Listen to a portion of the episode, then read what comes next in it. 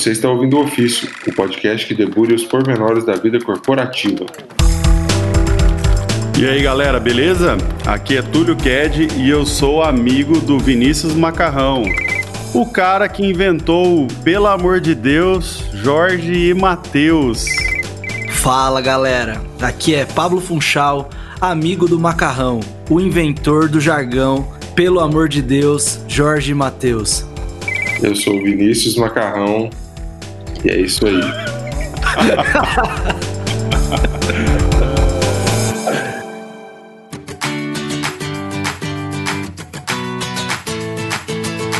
É isso aí, galera. Vamos começar mais um papo hoje aqui sobre maus hábitos na empresa. Mas antes da gente falar sobre maus hábitos nas empresas, vamos falar sobre maus hábitos nas amizades, tá? Não faz sentido a gente ter demorado o tempo que a gente demorou para descobrir que o Macarrão era esse gênio aí, criador de jargões que ficaram aí para a história, né, da humanidade e tal. E a gente descobriu numa live do Jorge Matheus que esse gênio estava entre nós aqui, a gente não sabia.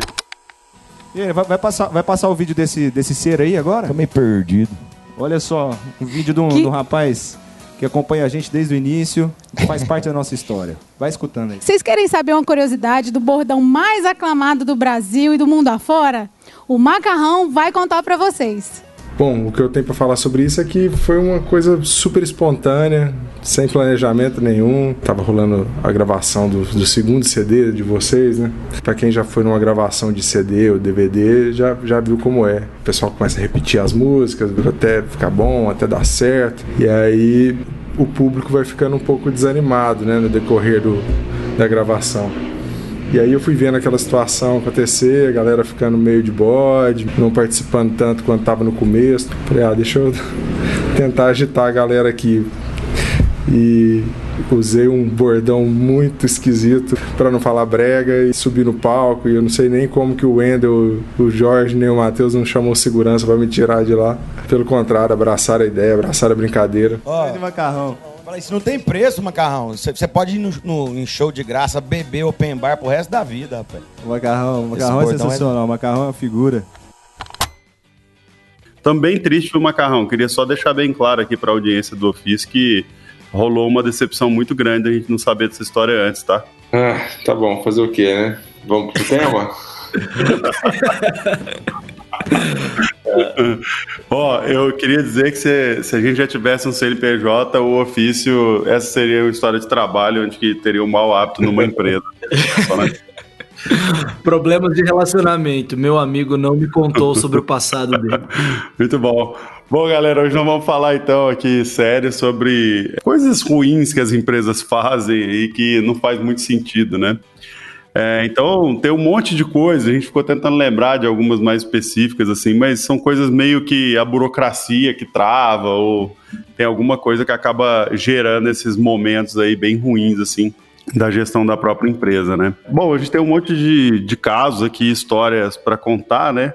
Mas isso aí, é só pra gente começar mesmo assim, isso atrapalha pra caramba no fim, né? Parece uma coisa meio boba, pequena, assim, mas no fim é, é super complicado mesmo, assim, né? De, de se gerenciar e de resolver. Às vezes tem coisa que é parece super simples, mas não é tão simples assim de ser resolvido, né? Como vocês veem isso aí? Dá pra melhorar muito a eficiência das empresas se resolver essas pequenas atrocidades da própria empresa? É, Eu acho que boa parte dessas histórias que a gente vai contar passam por questões de legislação, é, ma- maus costumes que vieram de, de outros tempos. Às vezes a lei nem é, a, a legislação nem fala sobre isso mais e as empresas acabam ainda ficando presas naqueles processos, né? Mas também tem um- uma, uma história que eu, eu ouço desde moleque, assim, que é uma digamos, uma anedota uma fábula, não sei qual é o termo certo, que é a história da receita do peixe, né? Que é o seguinte, um- uma, uma moça tinha acabado de se casar e tal, e queria fazer uma receita pro marido dela, e ela lembrou de uma receita de um peixe, que, que era uma receita milenar na família dela, e ela queria saber como é que fazia esse peixe e tal, e aí ela viu que tinha que cortar o rabo e a cabeça do peixe. E aí ela não entendeu por que, que tinha que cortar o rabo e a cabeça do peixe, foi, foi atrás, ligou pra mãe, que ligou pra tia, que ligou pra avó, que ligou pra bisavó,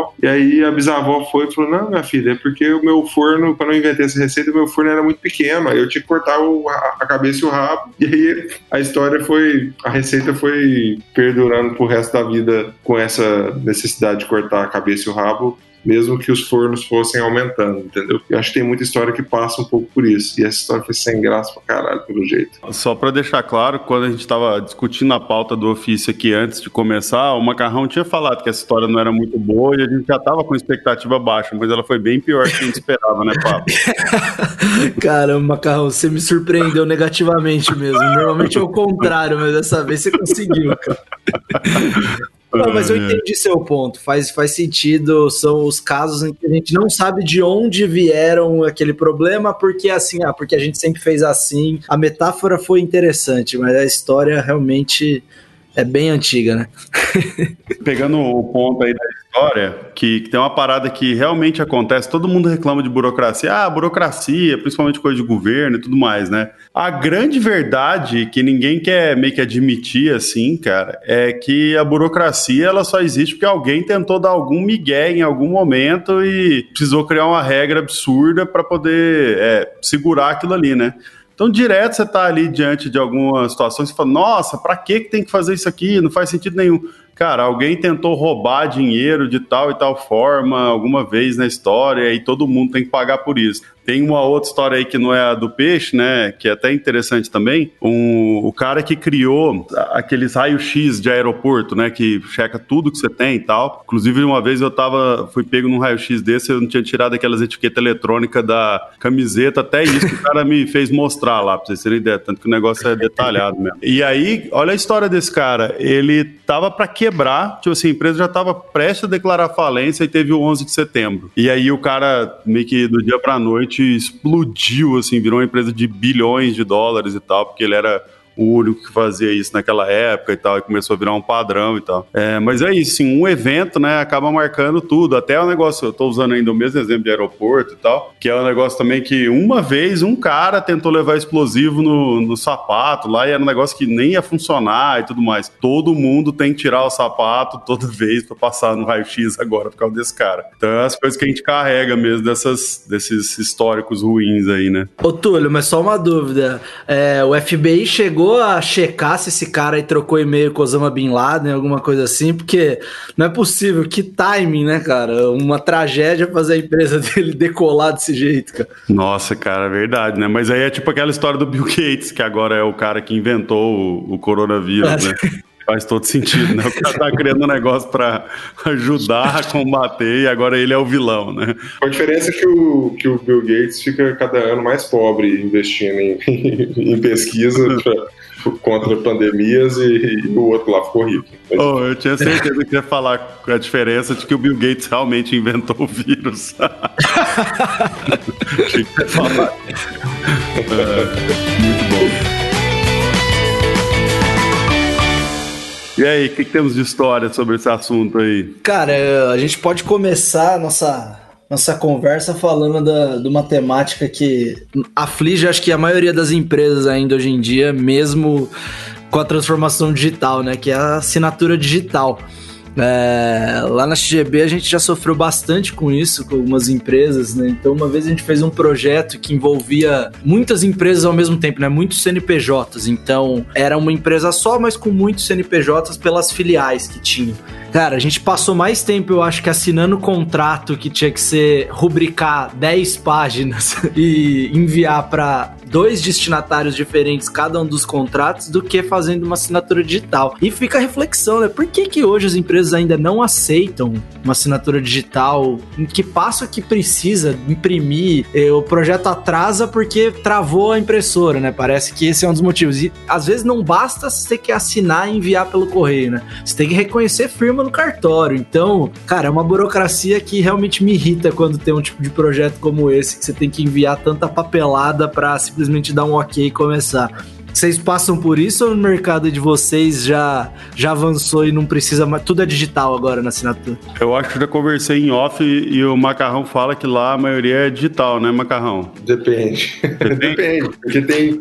tem é, claro, a maioria é digital, mas tem empresa que a, a, o próprio jurídico da empresa não aceita, entendeu? Então o cliente não aceita. Para nós, para nós, enquanto fornecedores, a gente aceita tranquilamente. O problema é que algum, os jurídicos de alguns clientes não não aceitam. Não, cara, isso é bizarro, assim, a gente tem empresas ultra, mega modernas que todo mundo admira pra caramba, porque é super conectada, digital e faz propaganda em cima disso aqui, contrato, não, cinco calhamaços, firma reconhecida, manda pra tudo quanto é lugar, é um inferno, cara, um inferno total. E aí, só pra pegar o gancho do que eu falei no começo, essa, esse é um clássico do problema que surgiu porque alguém tava fazendo fraude, né, cara? Todo mundo acredita em cartório nesse sentido, justamente porque, assim, eu tenho um caso que eu, eu lembro de ter contato na faculdade, é, de um professor meu que perdeu uma empresa, ele perdeu a empresa, os sócios tiraram ele da empresa porque falsificaram a assinatura dele e ele não conseguiu recuperar a empresa, cara. Ainda estava em ação, assim, depois de 15 anos ele não conseguiu recuperar a participação dele, velho. Bizarro. Que loucura. É, talvez na assinatura digital tivesse recuperado. É, se tivesse registrado no blockchain com assinatura digital, tava tudo mais fácil, né? Cara, mas, mas é, mas, mas também depende do que vocês chamam de assinatura digital, porque em muitos lugares a ass- assinatura digital é só um.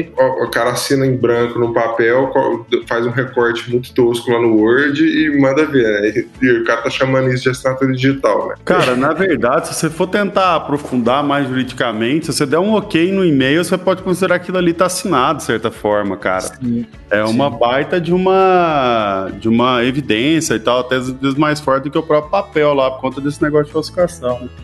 E não faz muito tempo, eu trabalhava numa empresa que, que a gente prestava serviço para uma, uma outra empresa muito grande e toda a documentação que a gente tinha que mandar para essa empresa era via fax. Eu estou contando a história de, sei lá, 10, 12 anos atrás, mas enfim, os caras só aceitavam fax e o mais bizarro é que obviamente eu não tinha aparelho de fax. Então a gente fez um, um, uma gambiarra com o computador, o modem do computador, o modem, eu digo modem de discar mesmo do computador, e, e o meu scanner, que era o que eu usava para digitalizar um documento que eu não mandava. Então, ou seja, eu literalmente pegava o, o, o documento que eu precisava, colocava no scanner, que eu usava para digitalizar e mandar um e-mail, mas eu usava aquilo para mandar um fax. Era uma loucura sem fim. Só que a empresa dava mais valor em receber o fax do que digitalizado por e-mail. Onde já se viu um e-mail, um JPEG? Um JPEG não pode, né? Tem que ser um fax. É, não, porque dá pra ver cada detalhe, né? De uma assinatura num fax, por exemplo, né? Coisa...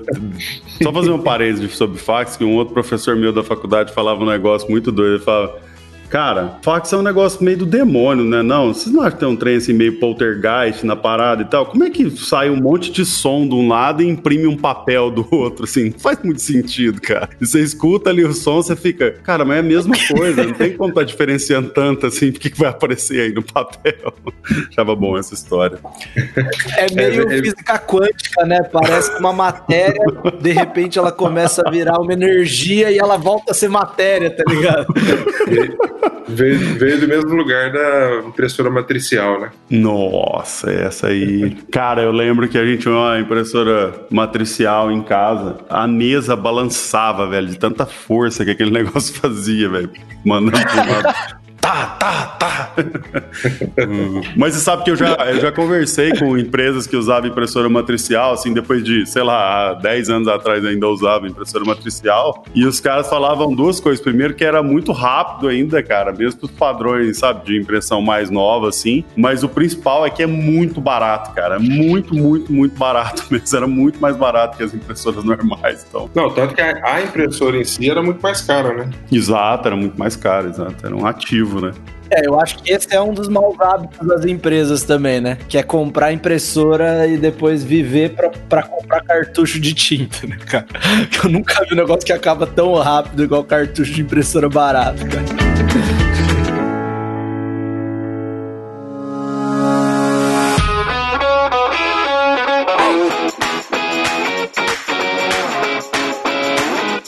Não, então, teve uma vez que, que eu passei por uma situação com o Banco do Brasil, faço questão de falar o nome aqui pra gente não ser patrocinado por eles em nenhum momento da história.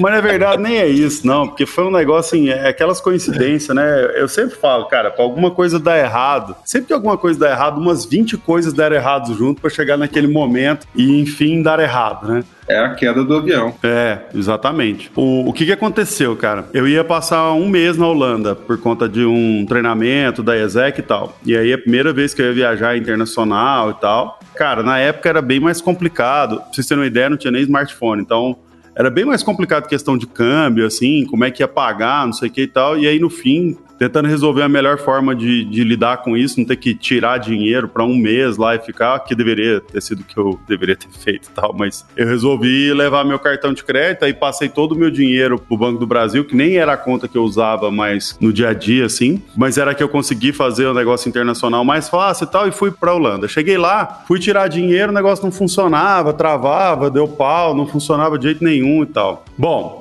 Aí eu pensei, pô, como é que eu resolvo esse negócio? Liguei no Banco do Brasil, de lá, né, pra cá. Liguei, expliquei a situação, falei, ó, oh, não tô conseguindo sacar, não sei o que, que tá tendo de problema e tal. Eu, eu habilitei o cartão para uso internacional e tal, na época que eu tava vindo e tudo, fiz tudo certo e tal. Acho que talvez tenha, até que liberar alguma coisa no caixa eletrônico, as burocracia, né? Aí, cara, acho que até demoraram um pouco para entender qual era o problema. Olha o que aconteceu, cara. Um ano antes, eu fui um dia no mercado e, e passei o cartão no no, débito, né? E o cartão não tinha a função de crédito. É, só que aí já começa aí a mágica, né? Quando você pega aquele cartão de débito e passa ele no crédito, milagrosamente ele habilita a função crédito para você, sem você falar nada, sem aceitar, sem nada. E o cara milagrosamente, milagrosamente, né? Aí o cara, ele não me falou que ele passou no crédito, simplesmente foi um erro. Mas assim, cara, vamos combinar que é um erro totalmente justo também, né? O cara só escreveu, apertou crédito em vez de débito, não é o fim do mundo, né? Aí, beleza. Aí, quando eu me dei conta disso, por algum motivo que eu nem lembro, eu liguei no banco e falei, galera, seguinte, rolou essa treta aqui comigo, e eu tenho que desabilitar o crédito. Ah, não, beleza, tranquilo, a gente desabilita aqui e tal. E aí você tem que fazer o estorno lá do, do pagamento, senão não tem como e tal. Eu fui lá, Falei pro cara, fiz o estorno. Aí até tentei fazer no dia e não consegui. Só que acho que foi até por isso que deu problema que eu tive que cancelar a função crédito. Aí cheguei lá, fiz o estorno e tal, cancelei a, a, a função crédito e aí a pessoa no telefone me atendendo vira para mim e fala: "Então, como você cancelou a função crédito, que não é a função que você está usando, ele deixa de funcionar no, no internacional, cara. Só Nossa. que ninguém pensou em me contar isso enquanto eu tava no Brasil, cara. Ou, tipo assim, parece um negócio besta. Eu só tinha o cartão do, do Banco do Brasil. Eu tinha mandado todo o dinheiro meu, que era, que era do Bradesco, que era o banco que eu usava na época, pro Banco do Brasil. Então meu dinheiro tava todo preso lá. E pra ficar mais bonita a história ainda, o Banco do Brasil tinha na época, se bobear, é, até hoje tem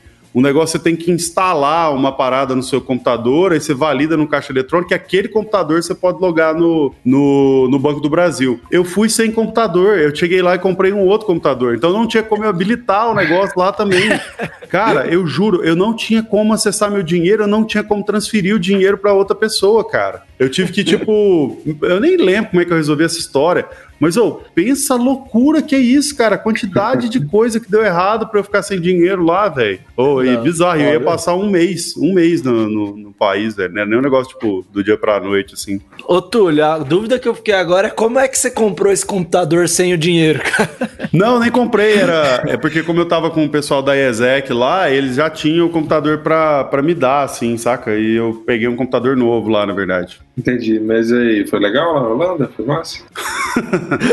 Esse negócio de Banco do Brasil, cara, já me ferrou muito também. É, numa, num sentido parecido, mas não na Holanda, aqui no Brasil mesmo. Mas quantas vezes eu já não saí só com esse cartão oh, e o problema só dava de sexta à noite, sábado à noite. Cara, inacreditável. cartão Ourocard azul do Banco do Brasil. Toda vez que eu ia passar no débito, numa sexta-noite ou sábado à noite, dava não autorizado, cara. E aí eu, eu, eu, entrava no celular, olhava e falava, mas eu mostrava pra moça do caixa, cara, eu tenho dinheiro, eu vou, meu, quer que eu faça o quê? Eu tô passando, tô dando não autorizado. E aí eu ficava desesperado, porque eu não tinha outro cartão, várias vezes já tiveram que pagar a conta pra mim, eu tive que pedir pra gente, assim, meio colega, oh, por favor, paga aqui, eu, depois eu te transfiro e tal. Só tô com o cartão da Renner. E aí eu, então, exato, cara, e depois eu fui meio no Reclame Aqui e falaram que era padrão, problemas do cartão Eurocard da não autorizado, tipo, de fim de semana. Qual que é a lógica disso? Cara? Nossa senhora. Aí não, aí eu abandonei de vez também o banco. Pelo amor de Deus, cara. Passou muito perrengue com isso. Dureza.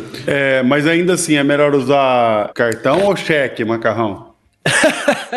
é, nessa mesma empresa que, que eu trabalhava, que era a empresa de aluguel de carro, né? A gente trabalhava com aluguel de carro e, e, assim, por si só é um ramo que Hoje em dia eu acho que ele está bem mais digital, mas na época era muito burocrático, assim, alguns processos, até porque realmente é, o índice de roubo, fraude era, era alto. E aí, cara, um, quem já alugou carro sabe que você, hoje em dia, você precisa ter um, um cartão de crédito e deixar uma garantia ali no cartão, do, no cartão de crédito, né? E isso, no passado, não era bem assim que funcionava, porque não era todo mundo que tinha cartão de crédito, ou se, ou se tinha cartão de crédito, talvez não tinha, não tinha limite suficiente para deixar ali um valor, né? Enfim. E aí era uma prática comum deixar cheque calção. Cheque, vocês devem se lembrar o que é isso, né? Cheque. Cheque é aquele papel. É, lembrei. e aí o pessoal deixava cheque, cheque calção e assim, era super complicado deixar cheque calção, porque pensa só, hoje muitas empresas não aceitam nem cheque como pagamento. Imagina cheque calção, o que você vai fazer com isso? Com a garantia de o quê, né? Se o cara estragar o carro, sumir com o carro, o que você vai fazer com um cheque de mil reais ali, né? Quem sabe lá o que, que ele vale. E aí, uma vez a gente estava no treinamento da, da franquia, e aí os caras falaram assim: ó, é, alguém sugeriu lá, ah, mas eu, se, se, a pessoa, às vezes o cliente deixa em dinheiro, o valor do calção em dinheiro, o cara às vezes não tem cheque e tal. E aí o pessoal da franquia, não, você não pode deixar ele deixar em dinheiro. Como não pode deixar em dinheiro? Não, ou é cheque ou é cartão. Cara, beleza. O que, que você vai fazer com o cheque? E o cara vai deixar o dinheiro, tá ali, o dinheiro. Sabe? É, os caras não deixavam que, que o cliente deixasse, deixasse dinheiro. Por mais estranho que pareça, assim, realmente o cara chegar lá com um bolo de nota de R$ 1.500 e deixar aqui o, o calção. Mas aconteceu acontecia, principalmente no interior, entendeu? Mas é, é curioso, assim, como um processo começa e ele fica enraizado ali na empresa e, e ninguém faz diferente. É, às vezes por questão de segurança, né? Os caras não queriam receber a grana porque é muito mais para roubar todo de dinheiro, o cheque às vezes é, é cruzado, sei lá, mas é, é estranho mesmo, né? É. Exige um debate, por que não aceitar o dinheiro? Não sei se eles já pararam para olhar para isso. Cara, e dessas histórias, assim, normalmente, se você tá nos Estados Unidos, assim, você vai pensando com essa cabeça de brasileiro, né, cara? E as coisas são tão mais simples assim, né, cara? Tipo essa, ah, deixa o cheque calção. Ah, não, não precisa. A gente faz não sei o que aqui, bota seu CPF e já resolve, sabe? Uns negócios assim, né, cara? Não, mas na verdade, no, nesse caso específico nos Estados Unidos, e, e, assim como é no Brasil hoje, é tudo cartão de crédito, né, cara? Uma vez é. você pagou a conta, tá no cartão de crédito, você, você, já deixou no contrato autorizado que qualquer despesa extra e etc. vai ser cobrado do seu cartão de crédito de ponto final, entendeu? Isso no Brasil já acontece também, mas é porque na época não. E fora as histórias de e o cliente falava assim: Ó, oh, vou deixar minha moto aqui no estacionamento. E, tipo, a minha moto vale mais do que esse cheque calção. Cara, aí também não, né? a moto do cara é roubada, né? Não, e como é que você vai transferir? Tipo, a moto, beleza, sua moto tá aqui, o recibo dela tá aqui assinado em nome da empresa, né? Tipo, não tá, né? Ô, Macarrão, dependendo de como for a viagem, quem tiver indo, qualquer coisa você deixa o estagiário do cheque calção, né? Nossa, cara. Ô,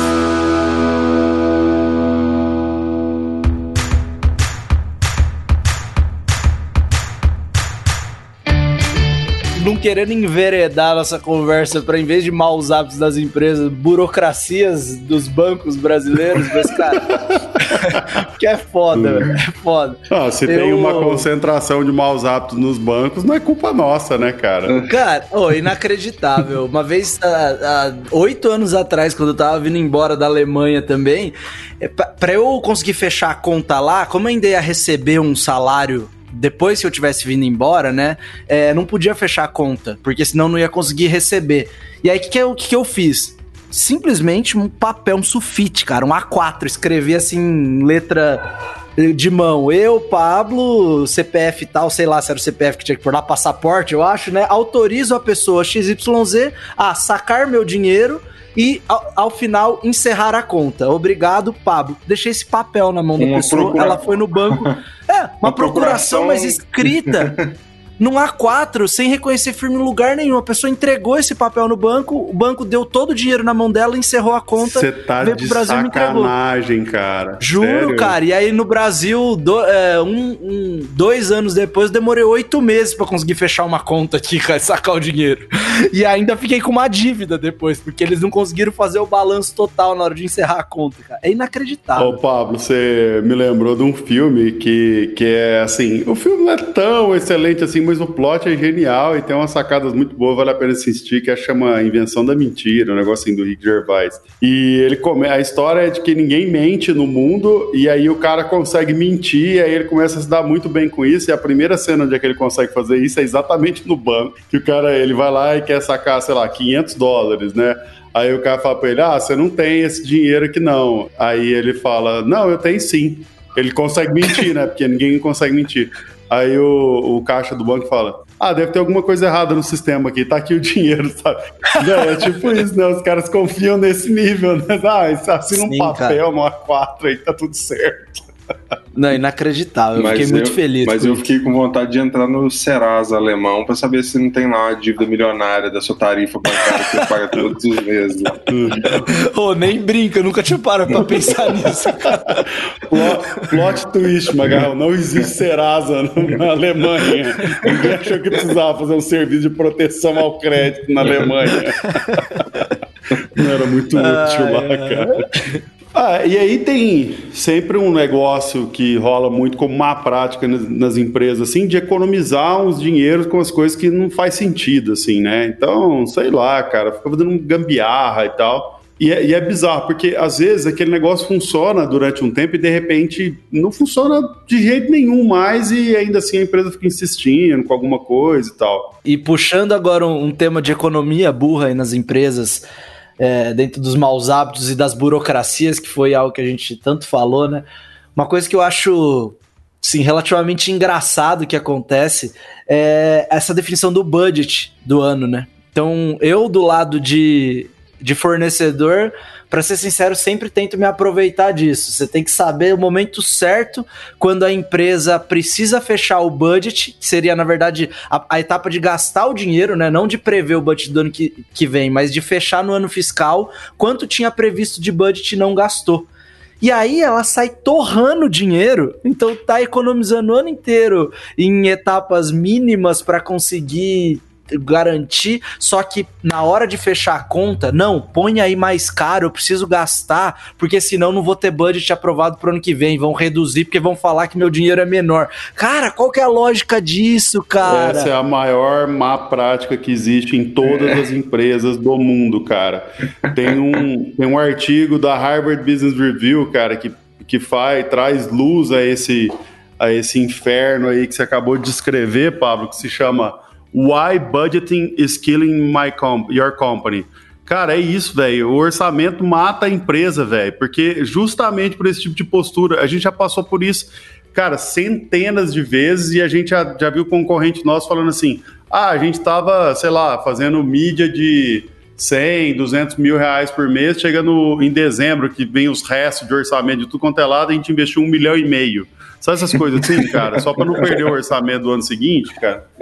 Nossa senhora, é, é, dá muita raiva, cara. Essa é uma das coisas mais estúpidas que a maior parte das organizações faz de algum jeito, cara. Tem um episódio do The Office que eu acho que fala disso melhor do que esse artigo aí e de maneira mais engraçada. Recomendo. Resume ele pra gente. Não, não, não, não. A dica agora é assista The Office inteiro e encontre esse episódio. O bom Vale é que tem pena. pouca temporada e pouco episódio, então Isso. vai ser fácil. É. Cara, mas eu realmente considero esse negócio do orçamento a, a pior coisa das empresas, cara. Dá muita treta, é muito dinheiro jogado fora, cara. É muita coisa estúpida feita por causa do orçamento, velho. Depois de cortar 10 reais no aluguel de carros e fazer você fazer um bate e volta pra não pegar hotel e dormir no aeroporto, Isso. chega no É. final do ano e queima um milhão e meio pra garantir o budget do ano que vem. Muito bom. Troféu The Office, né, cara? É isso aí, cara. Pessoal, só aproveitar, a gente tá estourando nosso budget aqui. Acho melhor a gente terminar essa gravação aí, porque o cachê do macarrão ficou caro agora. Trazer um cara que criou o jargão do Jorge Matheus realmente pra gente vai, vai ficar difícil daqui pra frente. Macarrão, depois a gente negocia aí seu aumento, beleza? Só pra quem, só para quem não entendeu, a gente só conseguiu trazer o macarrão mais dessa vez aí, porque o ano fiscal da, do ofício, ele termina agora em junho, então tava sobrando um budget, a gente conseguiu trazer uma celebridade pra participar aqui.